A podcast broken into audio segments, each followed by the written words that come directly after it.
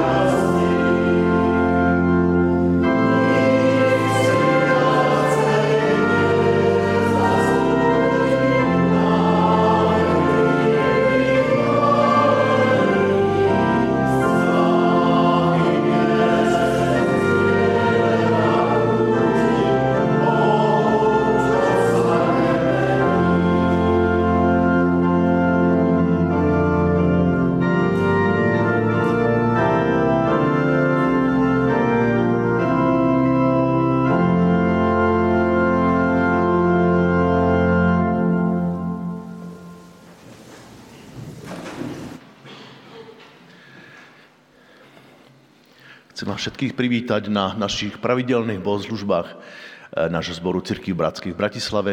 Vítam všetkých vás, ktorí ste tu prítomní fyzicky, aj tých, ktorí eh, nás eh, sú s nami spojení cez obrazovky. V tomto predadventnom čase sme zvolili takú, takú sériu homilí na tému obnova, obnova našeho spoločenstva, obnova nás, ktorí sem chodíme a dnes eh, budeme eh, počuť výklad Božieho slova na tému eh, naša modlitba, alebo modlitba ako rozhovor s Bohom a povedí nás v ňou brat kazateľ Petr Kučera.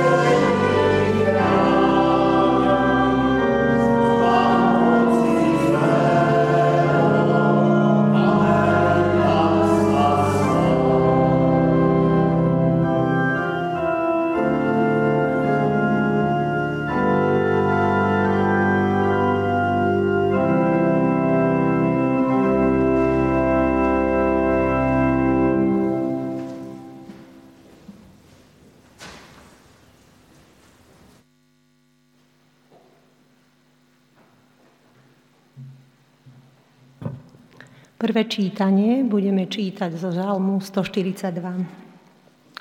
Dávidov poučný žalm. Modlitba, keď bol v jaskyni. Nahlas volám k hospodinovi. Nahlas volám k hospodinovi o zmilovanie. Pred ním vylievam svoj žiaľ, rozprávam o svojom súžení. Keď môj duch chradne, ty aj vtedy poznáš môj chodník. Na ceste, ktorou idem, mi nastavili osídlo. Pozri sa napravo a uvidíš. Nikto ma nechce poznať. Nemám kam utiecť, nikto sa o môj život nestará. Hospodin, k Tebe volám, hovorím, Ty si moje útočisko, môj podiel v krajine žijúcich. Pozoruj môj nárek, lebo som veľmi zúbožený. Osloboď ma od tých, čo ma prenasledujú, lebo sú mocnejší než ja. Vyveď ma zo žalára, aby som chválil Tvoje meno. Spravodliví ma obstúpia, keď sa ma ujmeš.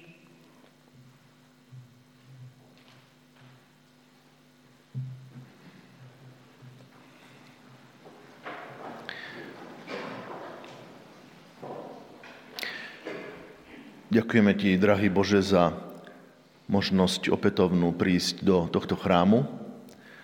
Ďakujeme Ti za to, že tak môžeme robiť vo viere, že e, Tvoje zaslúbenie, že kde sa dvaja alebo traja stretnú v Tvojom mene, Ty si uprostred. A keď dneska chceme rozmýšľať o modlitbe a o tom, aký má význam pre nás osobne, ako to robíme, nech sa konfrontovať s tým, čo prežívame a ako sa modliť, tak eh, ťa prosím, aby si nám otváral našu mysel, aby sme porozumeli, aby si otváral naše srdce, aby sme vedeli prijať. Ďakujeme ti za modlitby, ktoré sú vyslovené aj v žalmoch. Ďakujeme ti aj za Dávida, za jeho takú úprimnosť a eh, časté vyjadrenie aj emócií, ktoré prežíval ktoré boli hm, ťažké, náročné a často beznádejné, ale vždy túžil potom, aby ťa stretol, aby ťa spoznal, aby ťa mohol oslavovať. Tak prosíme ťa, zmocni nás k modlitbe, ktorá bude vychádzať z nášho srdca. Prosíme ťa, aby si bol s tými, ktorí trpia, aby si bol so slabými, chorými.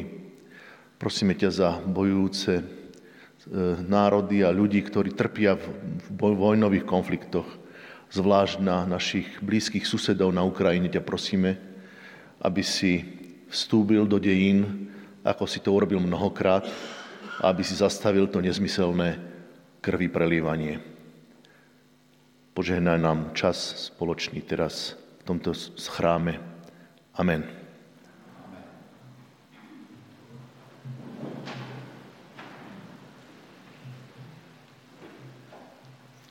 Druhé čítanie, Evangelium svätého Lukáša, 18. kapitola, 1. až 8. verš. Lukáš, 18. kapitola, 1. až 8. verš. Podobenstvo o vdove a sudcovi.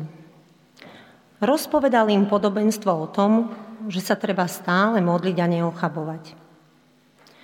V jednom meste bol sudca, ktorý sa nebál Boha, ani človeka sa nehambil. V tom meste bola aj vdova, ktorá k nemu chodila s prozbou. Zastaň sa ma proti môjmu protivníkovi. On síce dlho nechcel, no potom si povedal. Čo sa aj Boha nebojím a človeka sa nehambím, zastanem sa tej vdovy, keď ma už toľko unúva. Nech ma napokon nedokaličí. A pán dodal. Počúvajte, čo povedal ten nespravodlivý sudca. Či sa Boh nezastane svojich vyvolených, ktorí k nemu volajú dňom i nocou? Vary bude meškať s pomocou pre nich? Hovorím vám, hneď sa ich zastane. Ale či syn človeka nájde vieru na zemi, keď príde?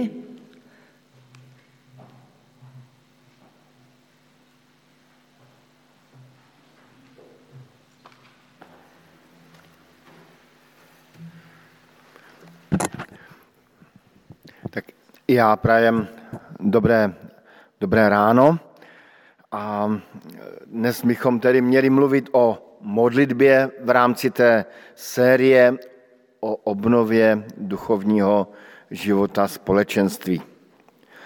Modlitba bývá přirovnávána k dýchání, ale aha, ještě jednou, dobré ráno, zdravím vás všechny.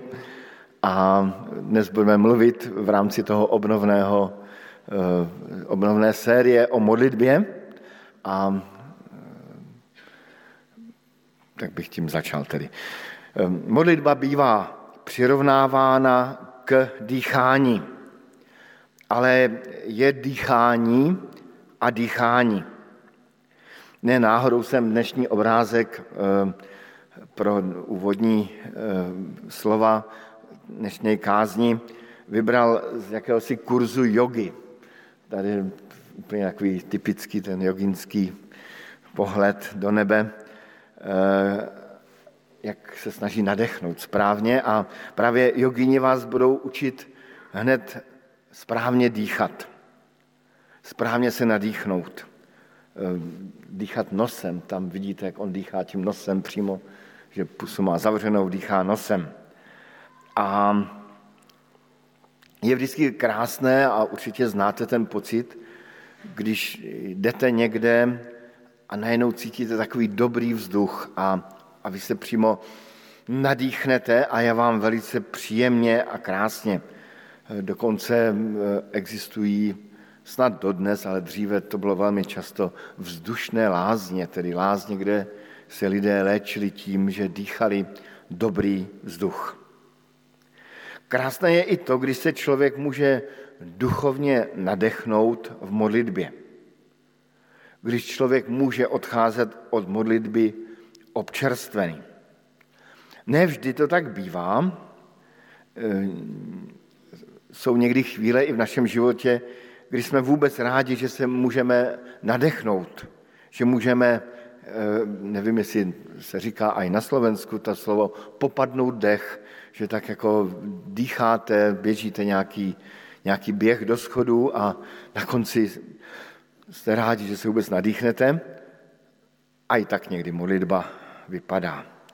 Hlavní ale je, že, že dýcháme. No, před sebou máme podobenství, které jsme četli v Lukášově evangelium o modlitbě. O tom, že je potřeba stále se modlit a nezdávat se. Stále se modlit a neochabovat. Tak to pán Ježíš říká. No a tady je právě taková otázka, ehm, jak to vlastně s tou modlitbou je. Má cenu se modlit? Žalmista říká ve 139. žalmu, ještě nemám slovo na jazyku a ty už víš všechno. Tak k čemu se vlastně modlit, když Pán Bůh ví, za co se budeme modlit?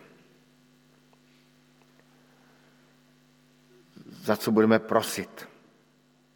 Přesto nás v tom podobenství vyzývá, abychom se modlili.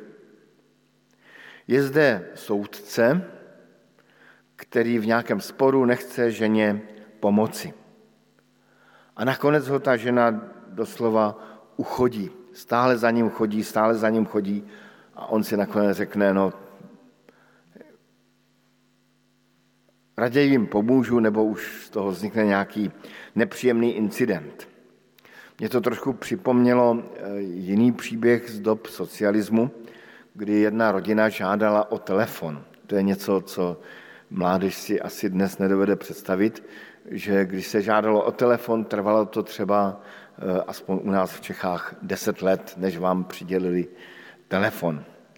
No a ta rodina se rozhodla, že na to bude útokem a tak každý den volali ze zaměstnání, z telefonní budky, jestli už ta jejich žádost se nějak posunula.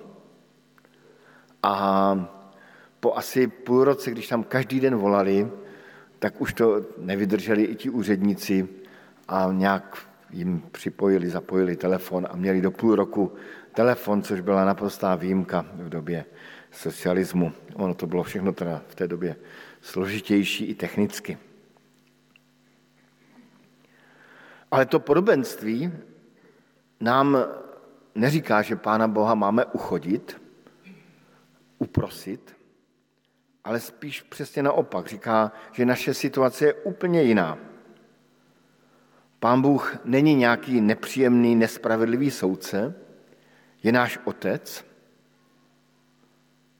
a my nejsme nějaká nepříjemná vdova, která se dotěrně dobývá k tomu, k tomu soudci, ale jsme boží děti, boží vyvolení. Proto je tam napsáno ta slova, či sa Boh nezastane svojich vyvolených, ktorí k němu volají dnom, dňom i nocou? Hovorím vás, hned sa ich zastane. Čo sa Boh nezastane svojich vyvolených, ktorí k němu volají dnom i nocou? Tedy jsme ujištěni, že to je jinak. Ale i přes toto ujištění našeho Pána Boha, nebo v tomto případě Pána Ježíše v tom podobenství, víme, že vyslyšení božích prozeb trvá. A že se často modlíme a nic se neděje. Jenom jsem stal na vlakové zastávce na Ukrajině a ptal jsem se lidí, kteří tam stáli, kdy pojede vlak. A ta odpověď byla nesmírně hezká. Bog zná jet. Ehm, byla velice přesná a, a dokonalá a ehm, tak to někdy je i, i my, jako kdyby stojíme na pomyslné zastávce a přejeme si, aby už ten vlak konečně jel. A ehm, a jenom Pán Bůh zná jízdní řád vyslyšení našich prozeb. A Pán Bůh dobře ví, že to někdy trvá, než Pán Bůh nějakou modlitbu vyslyší, jestli vůbec vyslyší. A přesto nám dává, a proto nám dává to podobenství, abychom neochabovali ve víře a na modlitbách. I když se někdy zdá, že Pán Bůh mešká, má spoždění. A mnohokrát se tak ptáte modlitebník, podobně jako někdo na zastávce vlakové, kdy už, kdy už ten vlak přijede, kdy už pán Bůh tu modlitbu vyslyší. Pán Bůh v tom podobenství říká větu, kterou není jednoduché přeložit. A, ale zase, když se podíváte do různých překladů, tak vám rozšíří eh, ty překlady pohled na vyslyšení modliteb. Je to, je to verš sedmý. Ekumenický překlad slovensky říká, či bude meškať s pomocou pre nich? Roháček tam překládá, hoc aj pri nich zhověvá. Evangelický překlad slovensky říká, keď mešká s ich vyslyšením, kdybychom zabrousili do českých překladů, tak, tak jeden překlad česky říká, že by je nechal čekat? Nebo bude s pomocí stále otálet? Nebo jeden překlad to překládá úplně zvláštně a jinak, zatímco jim trpělivě naslouchá? Tady je vidět, že není jednoduché eh, vyložit ten původní význam textu, ale ať to přeložíme jakkoliv, všechny ty překlady se shodují v tom, že Pán Bůh naše modlitby slyší a vyslyší. Ten rozdíl je v rychlosti. Když se modlíme, můžeme mít jistotu, že nás Pán Bůh slyší. Že nám, jak říká ten jeden překlad, trpělivě naslouchá. Že se nám nezdráhá pomoci, ale s pomocí prodlévá. A ty důvody jsou nejrůznější, dalo by se jich najít více a budeme o nich mluvit. Každopádně to, že se modlíme a, a chvíli to trvá, eh, to něco znamená. Čím déle se modlím, tím více přemýšlím, čím více přemýšlím nad modlitbou, tím více vidím, že modlitba je jakýsi teploměr, teploměr touhy. Takový měři, mě, měřák. V modlitbě máme v rukou takový nástroj jedinečný. Připomínám vždycky slova mé babičky, která říkávala, že modlitba může pohnout srdcem toho, který je schopen pohnout celou, celou zemí. Ale když se modlíme, tak je to takový teploměr, měřidlo naší trpělivosti.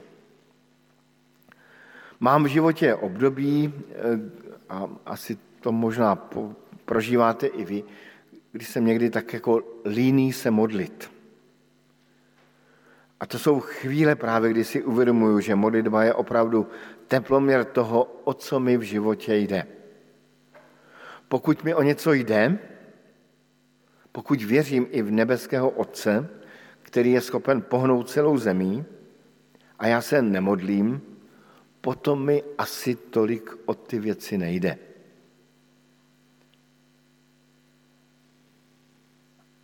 Potom se nemusím ani třeba divit, že, že ty modlitby moje nejsou vyslyšení, když se modlím spíš jako málo. Modlitba je ještě jednou teploměr toho, jaký je můj vztah k Pánu Bohu, do jaké míry mu věřím, do jaké míry mu vydávám svůj život.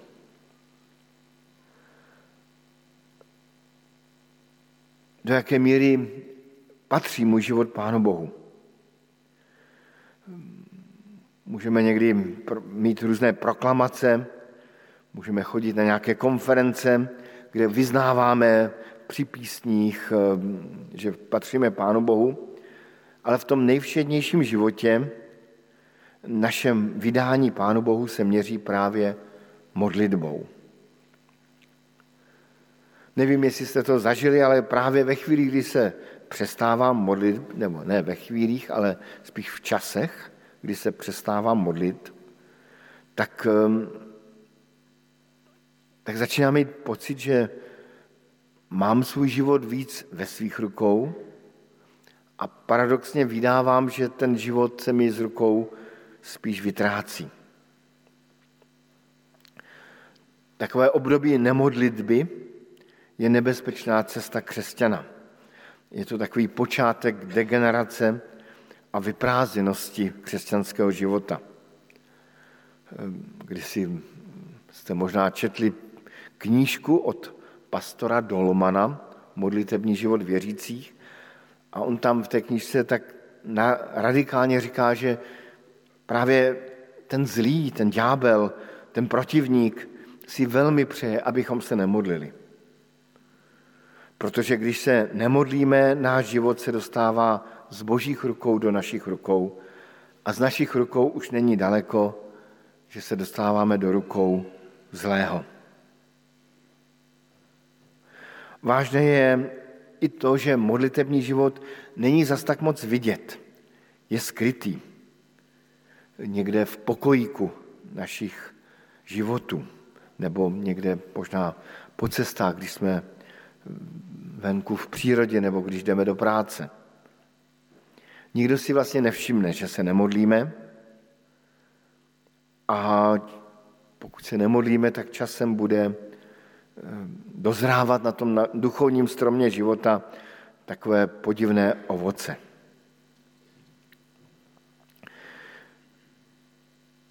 Modlitba je také zápas. Občas tak se používá ten termín zápasíme na modlitbách. Já ten termín nemám moc rád, z toho důvodu, že to vypadá, jako kdybychom museli přemlouvat Pána Boha. Jako kdybychom byli v roli té vdovy, která přemlouvá z toho soudce. A, ale Pán Bůh nám tam v tom podobenství říká, a znovu tu větu opakuji, což teprve Bůh nezjedná On právo svým vyvoleným, kteří k němu dnem i nocí volají což teprve Bůh. Teď Pán Bůh je přece jiný. Modlitba je, mám za to spíše zápas s tou naší netrpělivostí a nedočkavostí. zápas s našimi představami o tom, jak by mohl pán Bůh sám tu situaci vyřešit. Je to třeba i zápas s našimi ďábelskými lžmi, lži o tom, že pán Bůh nevyslýchá, že nemá smysl se modlit. A nebo naopak s takovými lži, že pán Bůh má povinnost vyslyšet cokoliv, kdykoliv a kdekoliv.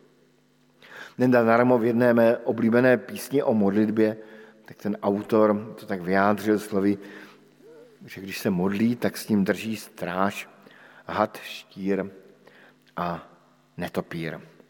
Tak si člověk někdy může i při modlitbě připadat jako tady na tom takovém trošku děsivém obrázku. Ono podobenství nám předkládá vdovu, která uchodila toho soudce. A pán Ježíš eh, nám to podobenství vypráví kvůli tomu, abychom byli vytrvalí a neochobovali v modlitbách, i když to někdy není jednoduché. I když někdy musíme zápasit o víru, která je spojena s trpělivostí. Eh, ono to totiž není samozřejmě jednoduché vidět, že se modlíme a nic se neděje. Modlitba je opravdu zápasem o víru. Nenadarmo to podobenství končí takovými vážnými slovy, ale nalezne syn člověka víru na zemi, až přijde. Opravdu, modlitba je zápas o víru. O samotnou víru v Boha, v té věci, za kterou se modlím, ale i o víru, že Pán Bůh je živý. Kolikrát jsem se v životě ptal a čím jsem starší, tím možná jako častěji se ptám, kde je Pán Bůh, jak to tedy je. To dnes vzpomínám na, na chvíli, kdy jsem se dozvěděl, že jedna dívka v mládeži je nevylečitelně nemocná a její život nezadržitelně spěje ke konci. Vzpomínám si, jsem šel po té ulici ve tmě a říkal jsem si, pane Bože, kde jsi? Jsi vůbec živý? V této chvíli narážíme na nějaké meze modlitby, které jsou ale způsobeny spíše naší omezeností. My vlastně nevíme, proč Pán Bůh mlčí. Snad dám takové tři nebo čtyři body, ve kterých si myslím, že to může být důvod, proč Pán Bůh někdy mlčí, nebo proč se nám zdá, že Pán Bůh mlčí.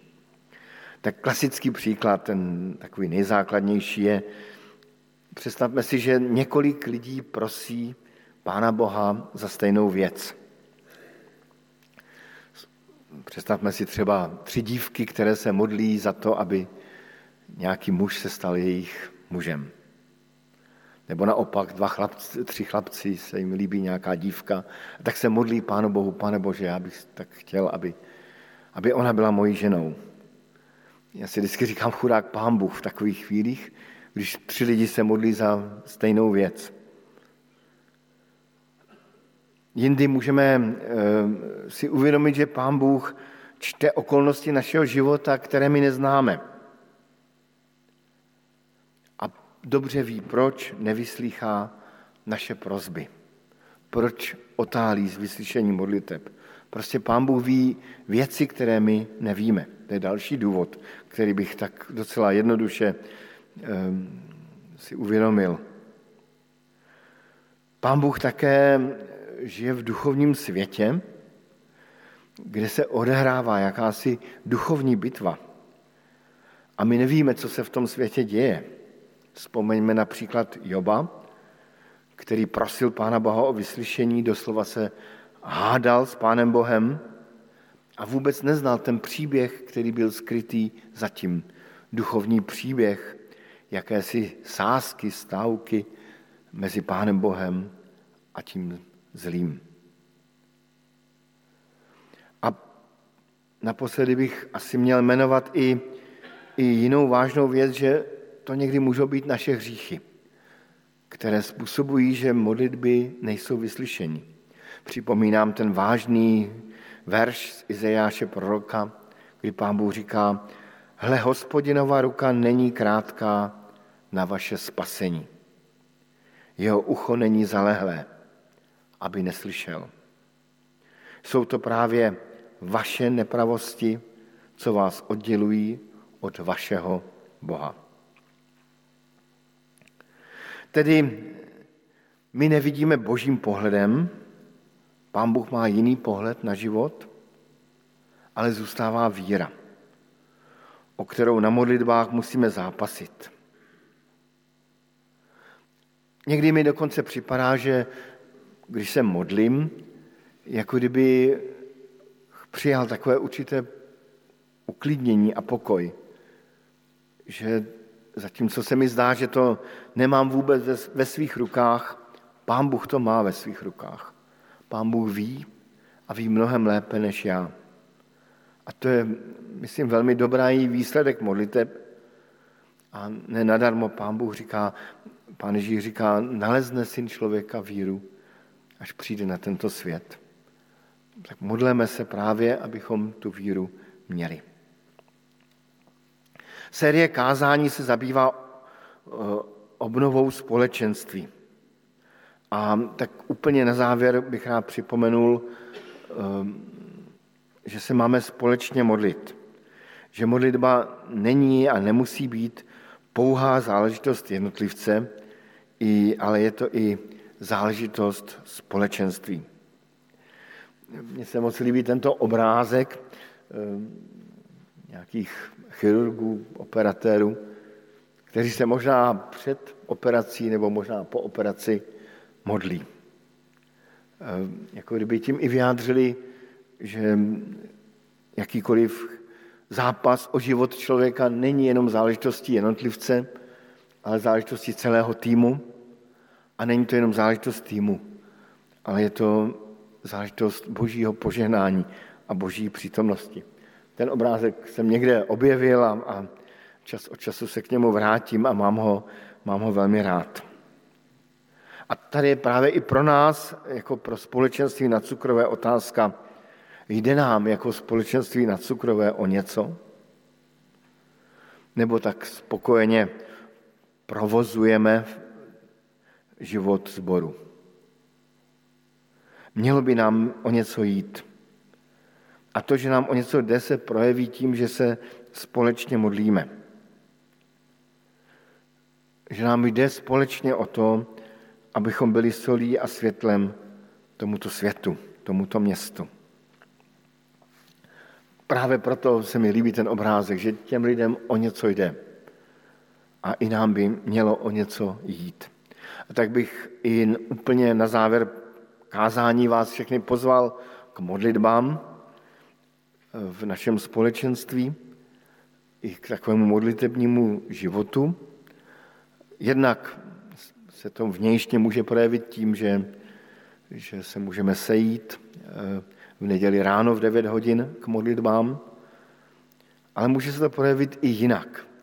Několikrát i v našem společenství probíhaly různé modlitby, modlitební řetězce, eh, takové modlitební stráže, a jsem za to velmi rád.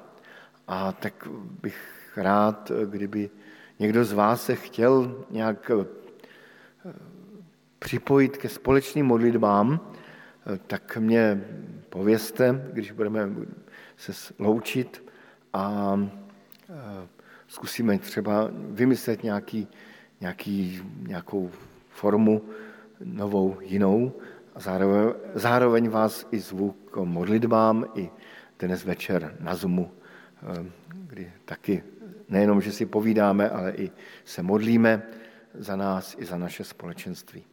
Amen.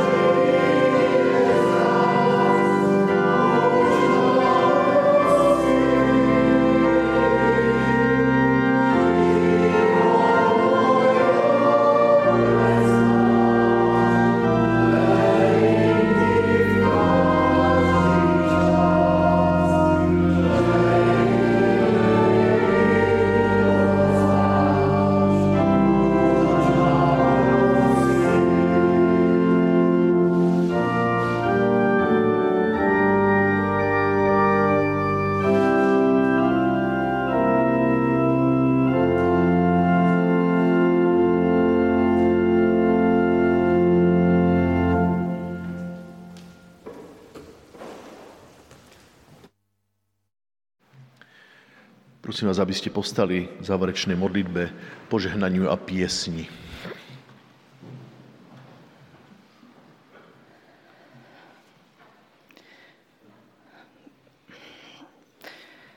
Pane Bože, tak mi znie jedna otázka, um, na ktorú asi si musíme každý odpovedať sám a možno aj my ako uh, spoločenstvo na cukrovej, že o čo nám ide. A o čo nám ide, za čo sme ochotní, e, čomu sme ochotní venovať svoj čas, energiu, nájsť si e, na to chvíľu e, v tomto hektickom živote, ktorý mnohí žijeme. Nepokojnom, niekedy hrôzostrašnom. A či nám ide naozaj o to, aby bolo z nášho života vidieť, že veríme, že máme nádej.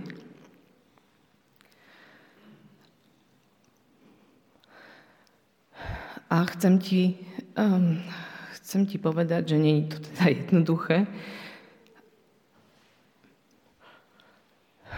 A že veľmi ďakujem za ľudí, ktorí ktorí nás aj predišli a ktorých životoch to vidíme. Aj za moju starku,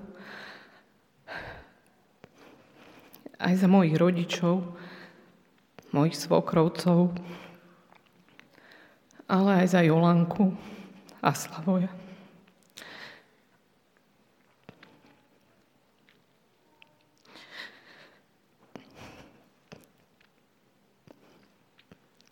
A chcem ťa prosiť o to, aby túto skúsenosť mohli zažiť aj iní ľudia okolo nás. Vďaka našim životom. Amen.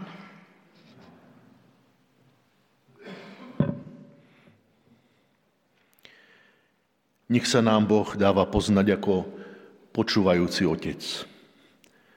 Aby sme získavali dôveru, že nás dobre pozná a koná. Daj nám silu, Bože, aby sme aj my mali túžbu poznávať ťa a túžbu ťa milovať. Lebo láska k Tebe a k ľuďom nám môže dať schopnosť, aby sme vedeli, za čo a ako sa máme modliť. Mene Boha Otca i Syna i Ducha Svetého. Amen.